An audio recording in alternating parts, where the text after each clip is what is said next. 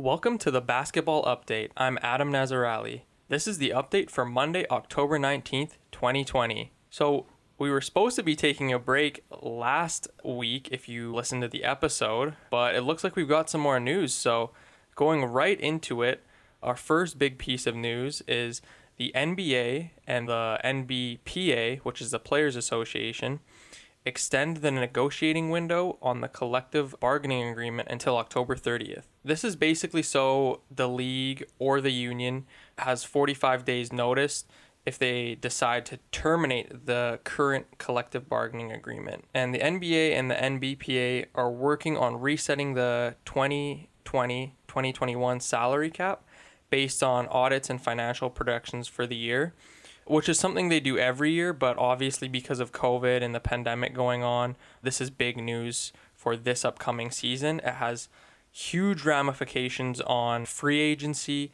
it has huge ramifications on the draft upcoming.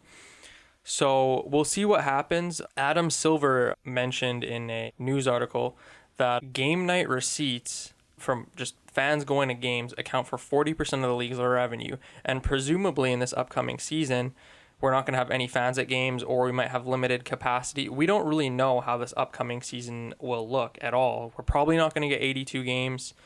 We might have like a weird playoff bubble situation like we had this year. So there's a lot of things that we don't know is going to happen and there's a lot of there's just a lot of question marks essentially. So this is very low key news at the moment, but it could move it, it could transition to something a lot bigger.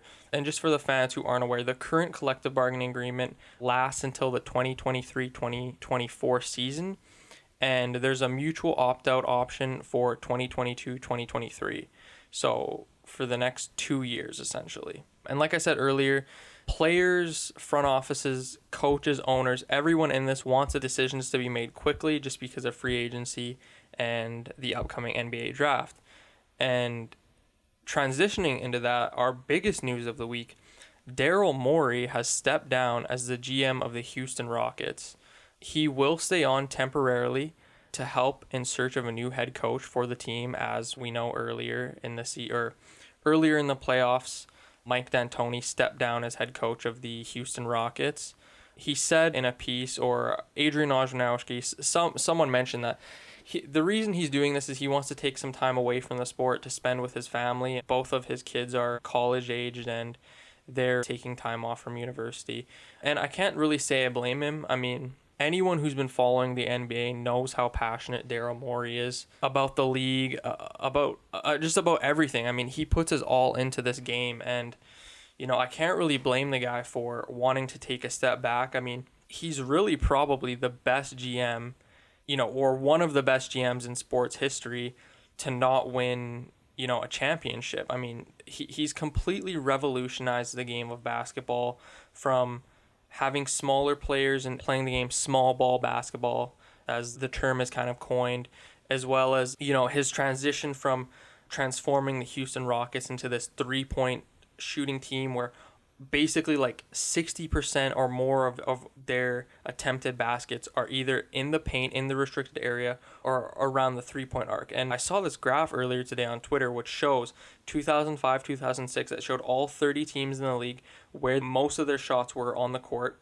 And then you look at 1920 last year and all of the shots for every team transitioned from kind of erratic in 2005 2006 to all around the three point arc all around the restricted area. And that's because of Daryl Morey. I mean, he's just this advanced analytics genius. I mean, he's revolutionized the way we see basketball, the way we use analytics. I mean, I'm not giving him enough justice, really, his influence on this game. So I have zero doubt in my mind we'll see Daryl Morey again in this league. I mean, it'd be crazy not to see him. he's so influential. I mean, he has the his the term for Daryl Morey is Morey ball off the movie Moneyball because he's just such he's just using all these analytics and data, true shooting percentage. I mean, everything he's done is influential. You know, I think it is sad to hear. I know his relationship with the owner, Tillman Fertitta, has deteriorated, especially after the China ordeal, which seems like a decade ago, but that was only a year ago, almost to the week, where he tweeted in support of Hong Kong protesters. And Tillman Fertitta was really not happy about that. The NBA's relationship with China really deteriorated. I believe they took programming, the NBA programming, away from China for like the entire year, and they just reinstated it like a few weeks ago. So, yeah, he's been really outspoken made some really good trades. I mean, over the last few years, some of the trades he's made have been fairly questionable, but it's hard to deny, you know, his influence on the sport and the game. And in other news relating to front office changes, we know earlier that the Los Angeles Clippers and Doc Rivers uh, parted ways, so the Clippers had to sign a new head coach. And they signed Ty Lue, who was one of their assistant coaches. An interesting signing for me. I've never really seen Ty Lue as this kind of genius coach like a Brad Stevens and Nick Nurse and Erik Spoelstra who can just make really quick on the fly adjustments. I think Ty Lue, well, first of all, if, if, if you're not aware who, oh, who Ty Lue is, he was the head coach of the Cleveland Cavaliers during LeBron James' second stint. So between the years of 2016 to 2018, I want to say, I don't know the exact years, but around the time LeBron James was was there for the second time around, he was the head coach. He got let go last year, and he's been an assistant on the Clippers.